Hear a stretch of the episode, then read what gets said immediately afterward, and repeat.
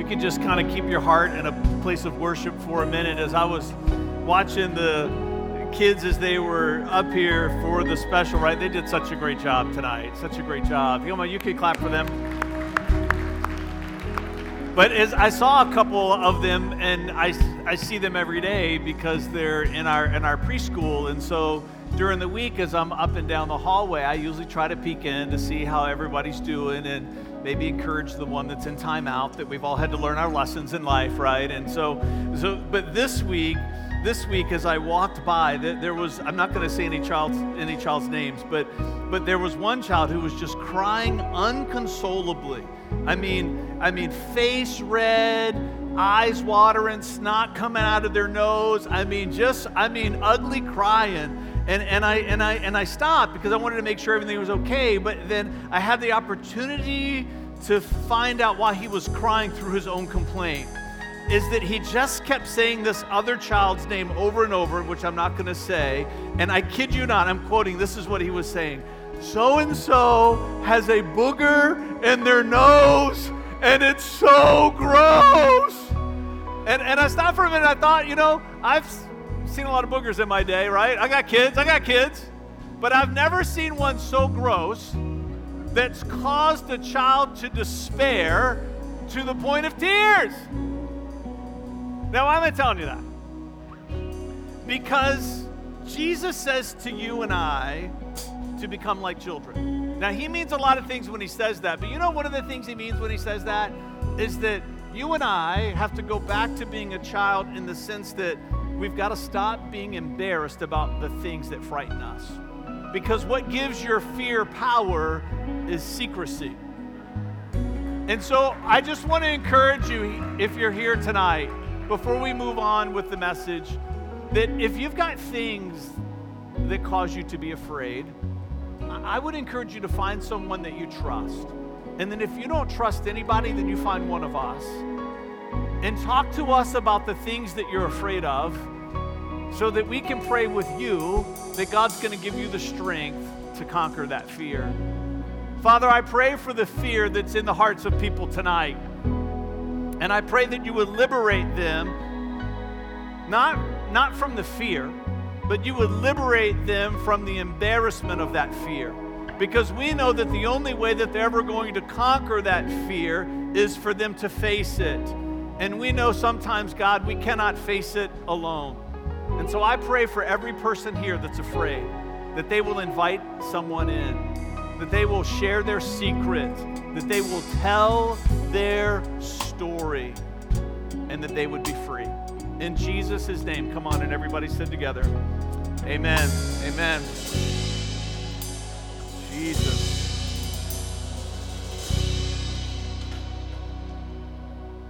Hey, if you remember last week, I said I'm going to be doing a giveaway each week this month if you tag me on a Christmas meme.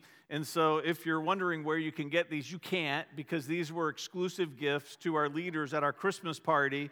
So, I'm just up in the ante. I'm going to give another one of these away next week. So, if you see a Christmas meme, tag me in it, Facebook or uh, Instagram. This is the one that won Moms during December. Mom, me. Mom, I need some more toothpaste. Mom, all right but it'll have to be part of your Christmas, though, right? Because we're on a budget, right? This is Jolene Webb. Where's Jolene? She back here? Jolene, there she is right there. So good. If you tag me in your Instagram story, I'm almost 53. I'm never going to find that. So you make it easy for me. My kids are like, Dad, they're just, they're not going to put it on there. I'm like, all right, that's on them. I'm old. I can't. It's tough. Tough. Well, if you're, oh, I got one more thing I want to do. Let me do this. Hey, if you've not yet been to the Persnickety Crane Cafe, you need to visit that shop. The Carujo family, one of City Life's own, opened that coffee shop up. Uh, over it's over uh, off where the old Super K used to be, and that plaza off of Victory. Uh, coffee is delicious, and I would highly advise whatever that little baggie of sugar cookies they have there as an impulse buy at the counter. You buy one of those for yourself and don't share them with anyone else. And delicious. Persnickety Crane Cafe. Hey, if you got your Bible, you can turn to Matthew 3, verses 1 through 3. We launched a series last week. It's just a little mini series for these three weeks in December, but it's, it's based out of this text. Let me read these verses to you. I want to do a little bit of recap. We have a lot of guests here tonight, especially because of the kids special and so we just want to catch them up and then we'll, we'll jump into part two. It says in those days john the baptist came to the judean wilderness and began preaching. His message was repent of your sins turn to god and the kingdom of heaven is near. That's our three week series. We did repent of your sin last week. We're going to do the kingdom of heaven is near this week and we'll do turn uh, to god next week. The prophet isaiah was speaking about john when he said he is a voice shouting in the wilderness prepare the way for the Lord's coming, clear the road for him.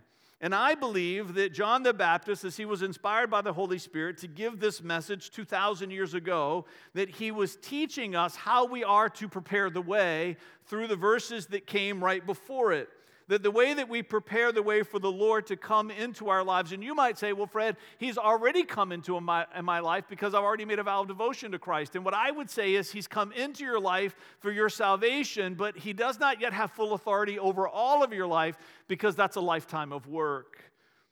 There's always a more deeper way that Christ wants to come into our lives.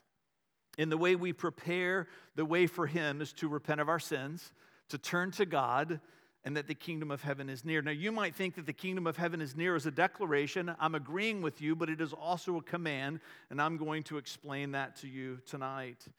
And in this series, we put it part of Christmas because I believe what we see, these three commands, that they're illustrated for us through the three epic journeys in the Christmas narrative. Last week we talked about the Christ family leaving Israel and escaping to Egypt and how that's a prophetic picture of repenting of our sins. Tonight we're going to talk about the Magi and how they came from the east and traveled such a long distance to see the Christ child and how I believe this is a prophetic declaration of the kingdom of heaven is near. And next week we'll talk about Jesus' family coming back from Egypt back to Jerusalem and how God intended that to be a prophetic picture of turning to God. This series is about preparing the way for Jesus to have authority over every area of our lives. And when we prepare a way, we make a way, pointing the world to Him. This idea of preparing a way for Jesus to have full authority over every area of our life is not just for us, not just so we can experience heaven on earth, but we've been given a divine mandate to be the light of the world. And the more you prepare a way, the more fulfilling your life is, the eternal life that He promised and then the more your life begins to point others to that great and wonderful salvation. Somebody say the kingdom of heaven. The kingdom of heaven. Let's talk about what that is because the Bible uses this phrase very often in Scripture, both in the Gospels and then also in the epistles, in the letters that follow. And the kingdom of heaven is referring to both a very real place and then it's also talking about a way of life. When it's talking about the kingdom of heaven as a very real place, it's talking about the place that you and I are promised after we die if we've made a vow of devotion to Christ. The Bible's clear. There's only two choices for us it's either heaven or hell, it's either paradise or perdition. And the difference between those two is whether or not you accept Christ in this life as your Savior. The kingdom of heaven is a place that we are headed to following Christ. But it's not just a place, it's a way of life here. You see, when I make a vow of devotion to Christ and the heaven that awaits me is promised to me, I am now a citizen of this kingdom.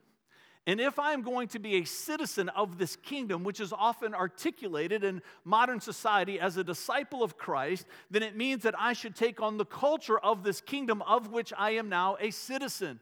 And as a church, the way that we talk about the culture of the kingdom of God is through the character of Christ. That's where we're going to be going next week when we talk about turning to God. That God expects us to have an expectation that heaven, as a very real place, is waiting for us, but He also expects us to live out the culture of the kingdom of heaven in the here and now, to let the character of Christ be formed in us. So there's this word that comes after here for John the Baptist when he says the kingdom of heaven. I think he's talking about the place and the way of life. He says it's near. Now, I think that he talks about the nearness of the kingdom of heaven for both reasons. I think he's talking about the nearness of the kingdom of heaven as far as heaven being a very real place because he's trying to say to you and to me, we're always close to the place that we're headed to, whether we're one day old or a hundred years old, because this life is but an instant. There's a lesson that the Bible wants to give to us about the brevity of life and that the kingdom of heaven is near because none of us are far away from it, regardless of our age. And it's supposed to help us to understand the preciousness of this life that you and I have. It is near because it is close. But then there is the idea of the nearness of heaven when it comes to it being a way of life in regards to the character of Christ. And here, John the Baptist is trying to draw a distinction between being near and being present. Because Scripture calls us for the character of Christ to be present in our lives, not just near to us. And when John the Baptist says that the kingdom of heaven is near, it's a declaration in speaking of the place, but it's a command in regards to the way of life.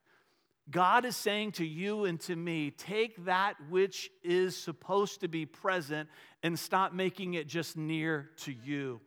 That the character of Christ should be formed in us.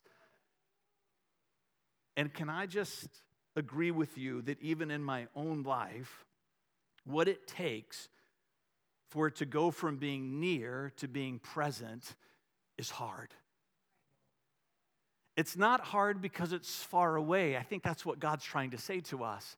It's hard because to close the gap is arduous, to close the gap is difficult. I would liken it to that moment tomorrow because we have a Saturday church revelation and you don't have an alarm clock and you wake up when you wake up, unless you've got little kids, but one day they're gonna get old like ours and then you'll go to bed before them. Come on, praise the Lord. And you're in, does anybody have a special chair or spot on the couch? Right? I got a spot on the couch that belongs. My dad had a chair, it was a recliner. For me, I got a spot on the couch. When I come into the room, if somebody's in that, they I don't even have to say anything. They know. They have to move, right? This is this is my spot. And, and then when you get into your spot, there, right, you, you begin to find yourself into a certain position propping up pillows around you. There's a certain throw that you want because of its texture. Don't act like you don't know what I'm talking about. You want control of the remote control so you can watch what you want to watch. And then you get settled. I, hear you, Cortez, preach. You get you get settled into your spot, right? It's like when you're trying to fall asleep. You're trying to find that perfect position where you just feel like you're at peace with the universe. And you get into this position and you look up and you realize the remote is on the ottoman.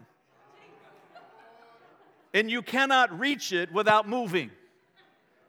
And that's the moment where you think to yourself, I wonder if being a Jedi is real. And then you realize it's not. And you have to close the gap. It's so close, but yet it's so far. That is the character of Christ in all of our lives. You know why? Because we are comfortable in our humanity. We are comfortable in our brokenness. We find a sense of familiarity with our selfishness, and it's hard for us to reach for the character of Christ because it pulls us out of the position that we're so accustomed to. John the Baptist says the kingdom of heaven is near, and what he's saying is make it present. Make it present. The difference between the character of Christ being near in my life and present in my life is sacrifice. The difference between the character of Christ being near in my life and present in my life is sacrifice. And what I believe that the journey of the Magi, the reason why it is a prophetic picture of the kingdom of heaven is near, because their journey illustrates for us the kinds of sacrifice that we must be willing to make. And if we don't make these sacrifices, then the kingdom of God will always just be near by way of the character of Christ, and it will never be fully present in us. I'm going to give you three tonight that I see through the story of the Magi. And the first one is this the sacrifice of time. The sacrifice of time.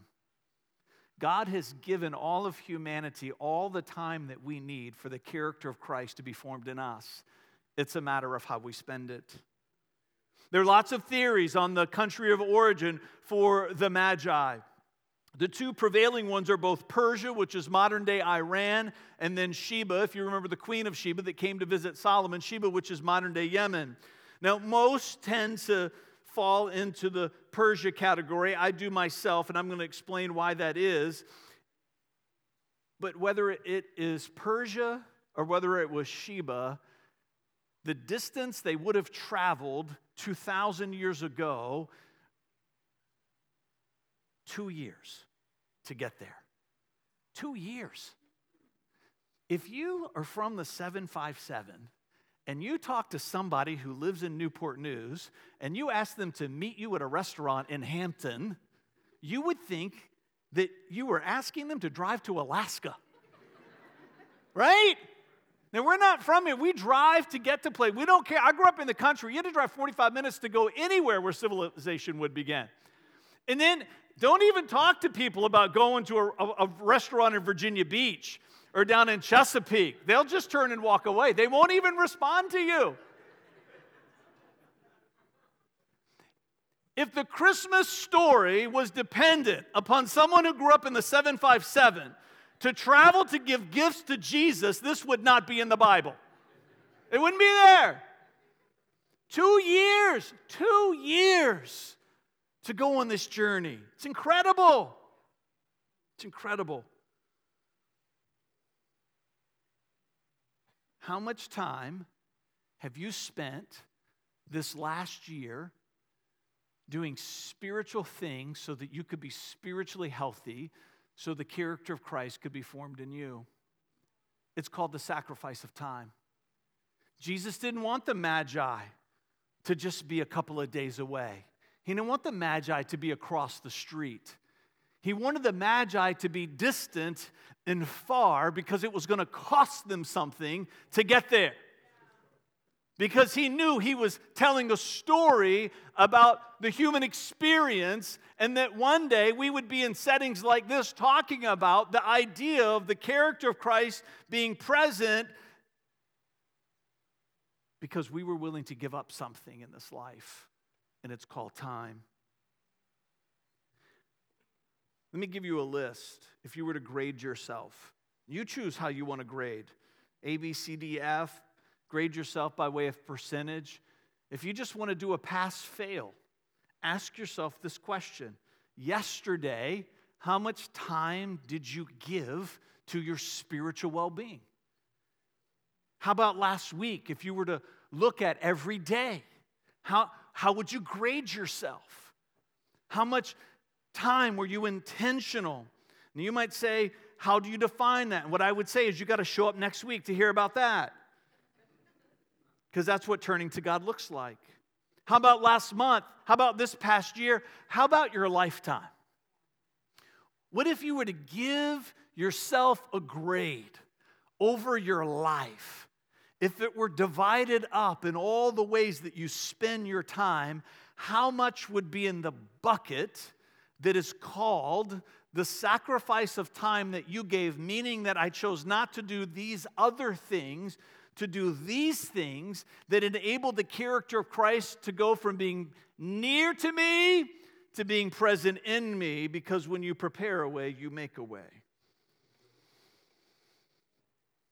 You got to be willing to give yourself a grade. You've got to be willing to assess yourself. If you're failing on each one of those categories now and looking back, what I would say, don't forget you're going to be here next year asking this same question. And the way that you get to give yourself a different grade 12 months from now is you've got to be willing to sacrifice some time to do the things that form Christ in you. The sacrifice of time. Somebody say the sacrifice of purpose. There's the sacrifice of time we see in the story of the Magi, and we see that there is a sacrifice of purpose when we look at the lives of the Magi. This is from an article out of Faith, Work, and Economics. It's a publication I subscribe to, and then also a group I belong to. It says this The group of Magi in question came from the Far East. They probably served as court advisors, making forecasts and predictions for their royal patrons based on their study of the stars, about which they were quite knowledgeable. Magi often wandered from court to court, and it was not unusual for them to cover great distances in order to attend the birth or the crowning of a king, paying their respects and offering gifts. It's not surprising, therefore, that Matthew would mention them as validation of Jesus' kingship or that Herod would regard their arrival as a serious matter. And you know what else Herod didn't like? Herod probably did not like the fact that Magi did not show up for his crowning and his coronation, but now they're showing up for this child. Envy is a terrible thing. A sacrifice of purpose. You see, one of the reasons why I think that they came from the Far East is because there was someone that used to be there that carried the prophetic insight of the coming of a Savior, and his name is Daniel. Daniel was taken away in the Babylonian captivity, and he spent 70, the 70 years of his adult life as a prisoner in a foreign country. 70 years he lived out. He was taken away into captivity in 605 BC. And when you look at Daniel 5:11, these notes are always online if you're visiting with us, you can download them. Daniel 5:11 tells us that there was a point where Daniel was promoted to a significant position even though he was still a captive. He was not free to go and do what he wanted. He couldn't travel to where he wanted. He was still given authority, but he was a prisoner at the same time. And he was placed as the head of all of the other magi in the kingdom. He was the head magi because he had this incredible gift that God had given to him to interpret dreams and to see the future.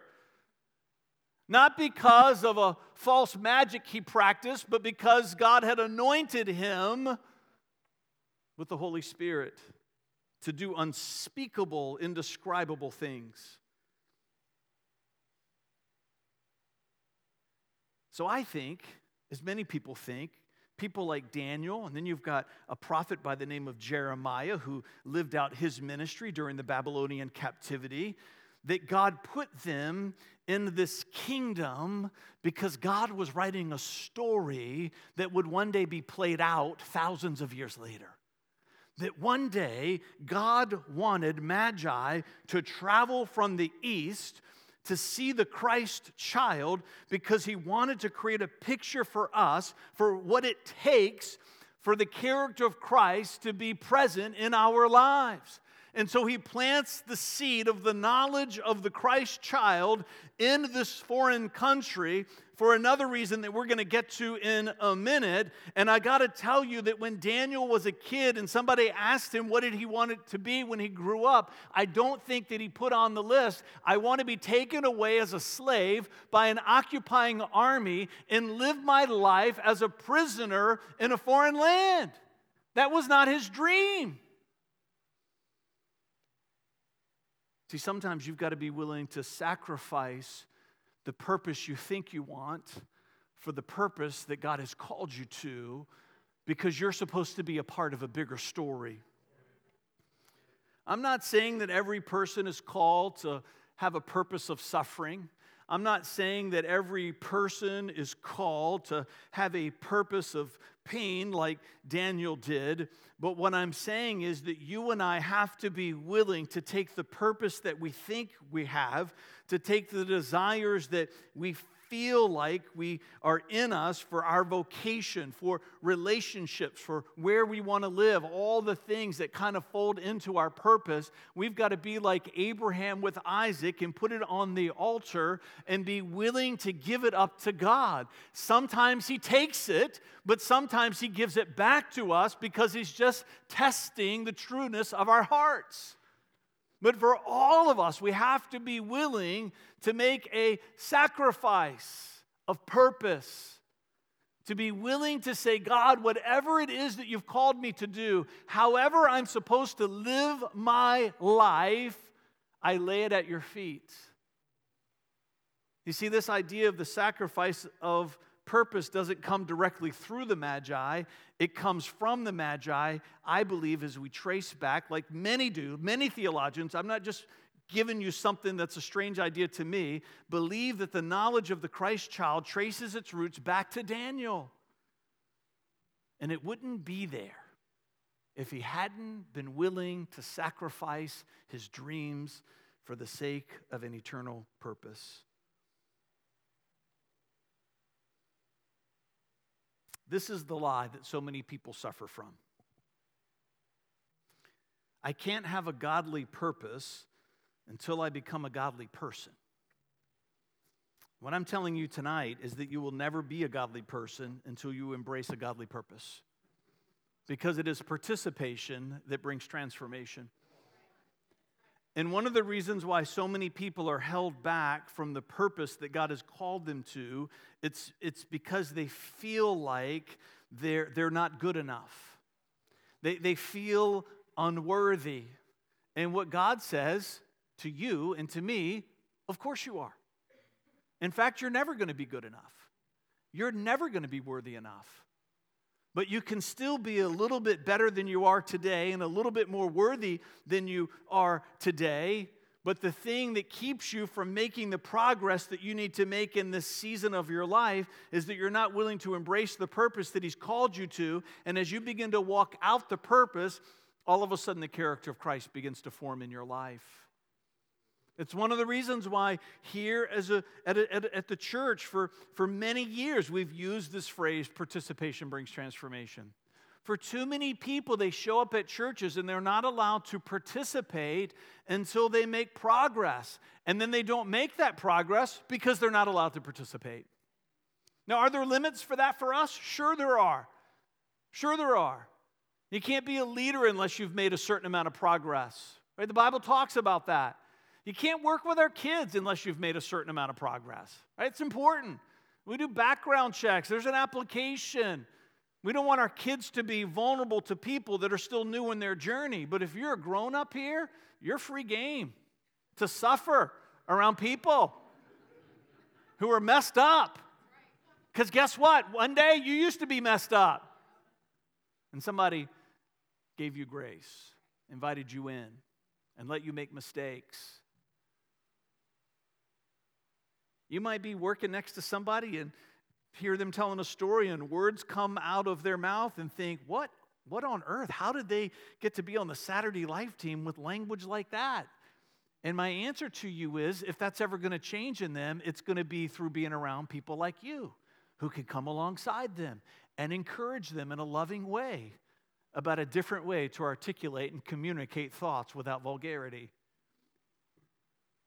So many people struggle in their journey of the character of Christ going from being near to being present is because they are robbed of the experience of serving the kingdom of God and they are robbed of the relationships that come through service by being around people that can show them a different way. Are you preparing the way? See, it's a twofold question here. It's this idea of are you willing to sacrifice your purpose? Are you willing to enter into a conversation with God about your vocation, about your education, about your dreams that you have for your life? Have dreams, have desires. We're not saying that. What we're saying is just be willing to ask God the question Are these the same dreams that you have for me? And the nature of God is not to hide, it's to reveal. He wants you to know the plans that He has for you. And oftentimes, He's the one that put those desires in your heart to begin with. But this idea of a sacrifice of purpose, it's twofold in the sense that you've got to be willing to sacrifice your purpose, if that's what God calls you to, but it also means that you need to be patient with people who are trying to figure out their purpose. It means making room for people that are on the journey, trying to find their way. Are you preparing the way? There is a sacrifice of time, there is a sacrifice of purpose, and then there is this final one called a sacrifice of treasure. A sacrifice of treasure. Matthew 2:11 tells us that there were three unique gifts that were given on this moment and on this day. Most theologians, as you break out the chronology of the Christmas story, the shepherds were more than likely there at his birth, but because of this long journey that the Magi had to go on, by the time they arrived, Jesus was probably a toddler by then. And they show up with these incredible gifts. And many of you are familiar with these gifts, whether or not you've been around church very much or not. It's one of the reasons why we people assume that there were three magi. The Bible never tells us how many magi there were. It just tells us that there were three gifts. And so we naturally assume that there were three magi, but we don't know. And the three gifts were of gold and frankincense and myrrh. And most of us who have been around church for any amount of time We've, we've been told the story of these three gifts and what these three gifts represent. And what happens oftentimes with scriptures that have been, been popularized is that the, that, that one insight overshadows the rest of the story. And what I would say to you is that, yes, these gifts, and I'm going to explain them to you tonight, briefly, what they represent is powerful, but what I would suggest to you, the greater picture, which has been obscured through the popularization of the teaching of the gifts, that the greater lesson that's been obscured is the picture that we find as the gifts were given. Gold is a gift that kings would give to kings, so it is a prophetic picture of Jesus being the King of Kings. It speaks to his dignity, it speaks to his royalty. Frankincense was, was burned during religious ceremonies. It was an incense, and so it speaks to the priestly life of Christ. It speaks to the divinity of Christ, that he was both fully man and fully God. The last one is the gift that's curious. Now, we understand that myrrh was an, an embalming substance for people that had died. And so we understand that this speaks to his destiny, that he is a king and a priest, but he's also our Savior. And that it was prophetically foretelling that Christ would one day die. But can I just tell you the kind of courage that it would take? Right? just we read these, we've heard these stories so many times, we, we forget the cultural context and the social context in which they existed. Can I just tell you the kind of courage that it would take to give myrrh as a gift to a mother and their child? It would, it would be the equivalent, I kid you not, it would be the equivalent of you being invited to a baby shower and you bringing a gift certificate to the local funeral home and give it to that family. Who would do that? You better not do that. Don't be that socially awkward person at the party. You get invited to your friend's wedding. They're opening the gifts, they're all excited, and you give them a gift certificate to the local divorce, divorce lawyer. Well, who does that? Nobody does that. It's dark. But here in the story, here in the story, these people were brave enough to give the gift that the unction of God had put in them, even though it would not have been popular, even though it would not have been socially acceptable. And we don't find any telling of the story that Jesus' family was offended by the gift that was given. Oh, we have a problem with offense in the church today, in society today. This story is such a powerful story because it begs the question, and here it is Are you willing to give up things that are treasures to you for the sake of people who are different than you? Are you willing to give up things that are treasures to you for the sake of people who are different than you? You see, because if you believe, as I believe, that the ethnicity of these magi were of an Arab descent, this is the part of the story I think that has gotten overshadowed for, t- for too long. And we understand that Mary and Joseph were of Jewish descent, what we see in the Christmas narrative is one of the most powerful pictures of harmony in all of Scripture.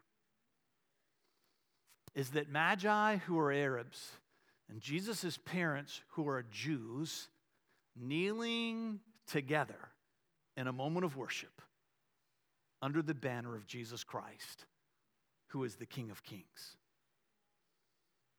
This picture is not about all religions being equal under Christ. We don't believe that here. We believe Jesus when he says, I am the way, the truth, and the life, and no one comes unto the Father but by me.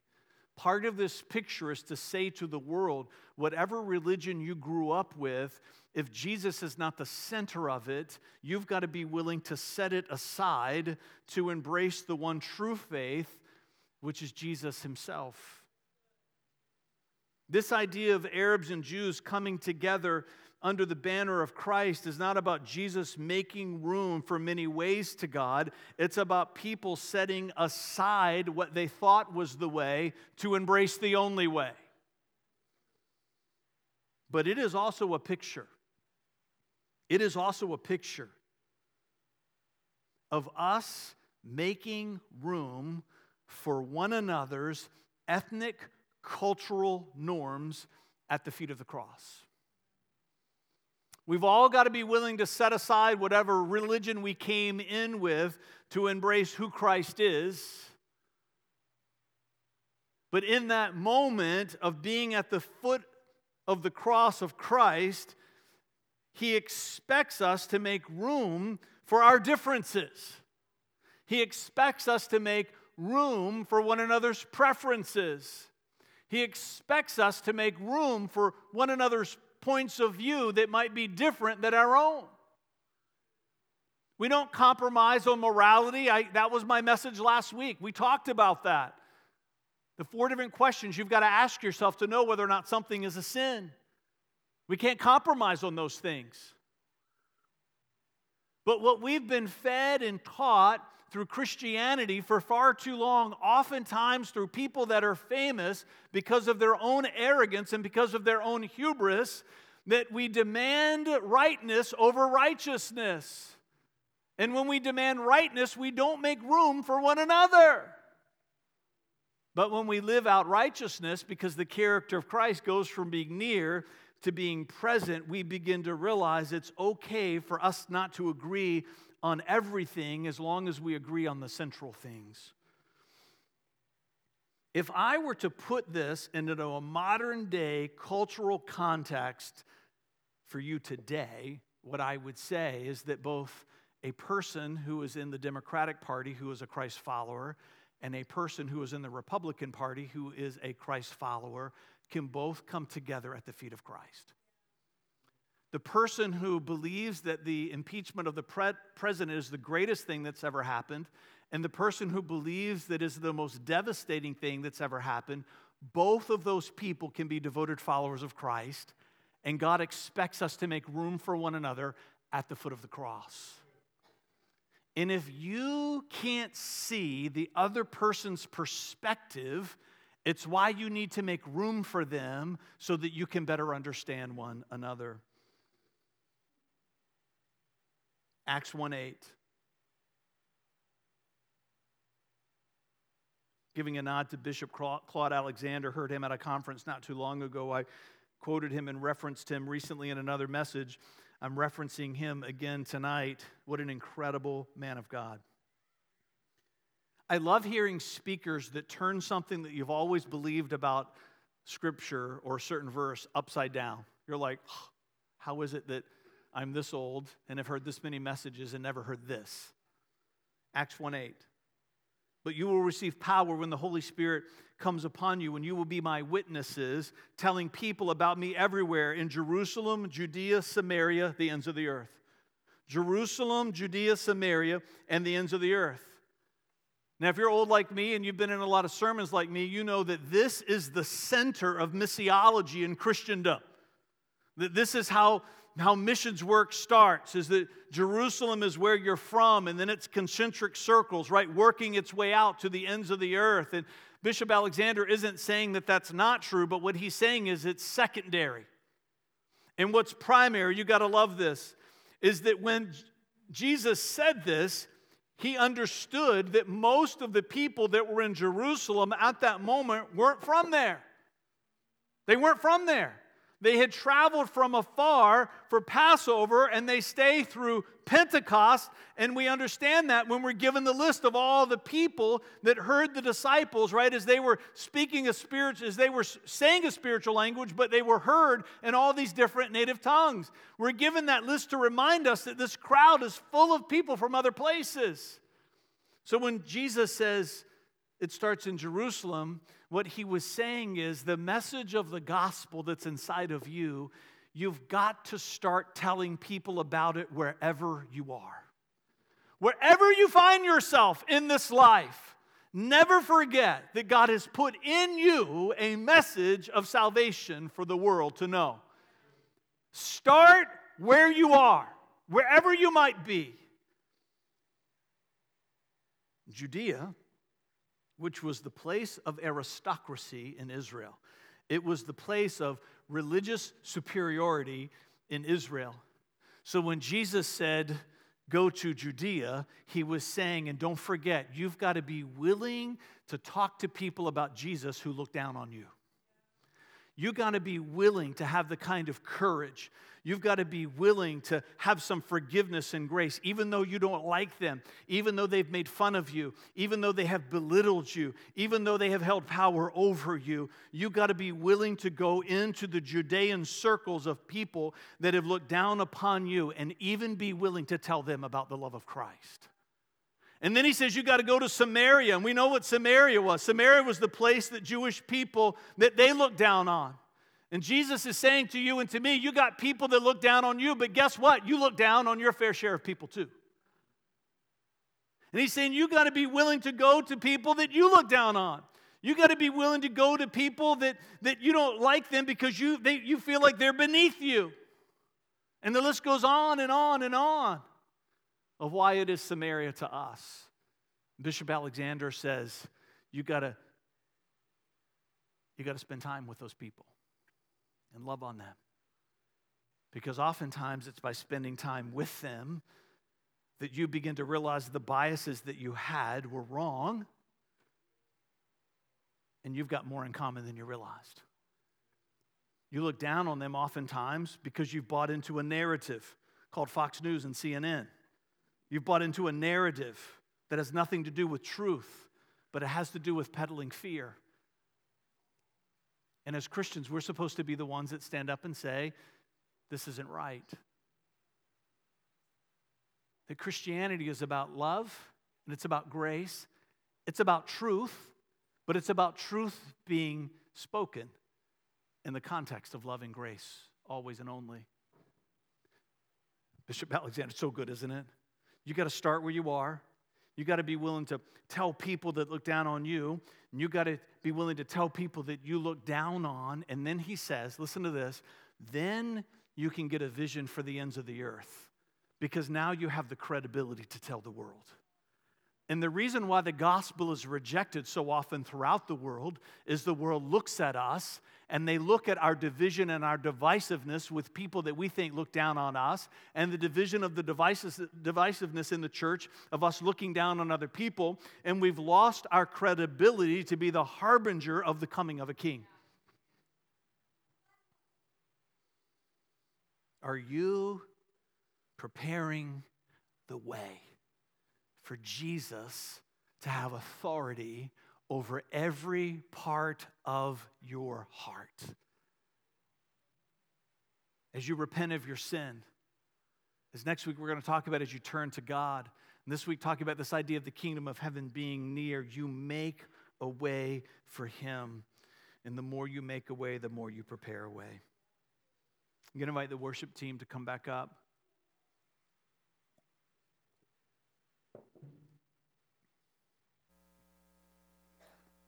2 Corinthians 5. Let me give you 20 to 21, and I'm going to jump down to 6 1. Don't forget the, The Bible wasn't written in chapter and verse, it was written in letters, and sometimes the, the segmentation causes the, the loss of the continuation of a thought, and this is a great example of that. This is Paul writing, Therefore, we are ambassadors for Christ, right? We're supposed to make a way.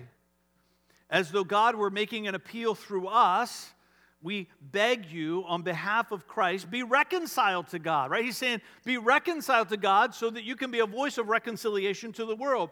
He made him, speaking of Jesus, who knew no sin, to be sin on our behalf, so we might become the righteousness of God in him. We're going to talk about what that looks like next week. And then 6 1 comes. Listen to this and working together with him, we also urge you not to receive the grace of God in vain. The word here in the Greek to receive is the Greek word dechomai, which means to take into your hands. And the Greek word here for in vain is the word kinos, which is the opposite of dechomai, which means to be empty handed. And Paul is using poetic language here as a play on words as his explanation point for what it means to be an ambassador of Christ to the world. He's saying, You have held out your hand at some point in your life. Because the Holy Spirit opened your eyes to see that Christ is the Savior of the world. And you asked Him for forgiveness, and you made a vow of devotion to Him, and you became a citizen of heaven and you held out your hands, and God gave you the gift of grace. But yet you go to the world as if you were empty handed. What's Paul saying? He's saying, You will not be an ambassador to the world until you give the grace freely that you have been given yourself.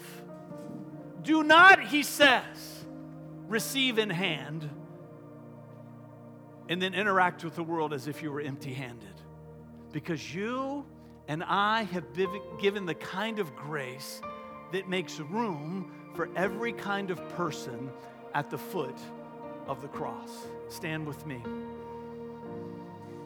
Father, as we step into this moment of worship, as this capstone for these 90 minutes together,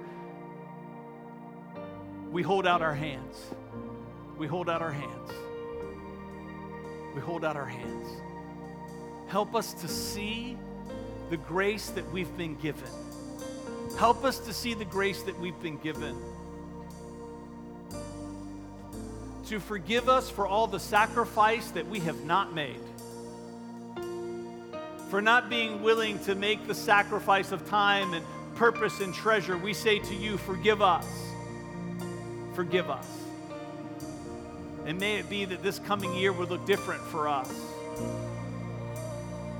Not just for our own pursuit as we prepare a way in our own hearts, but as we make a way for others. Let this year be a year where we give out the kind of grace that you have so freely given to us. In Jesus' name, let's worship together.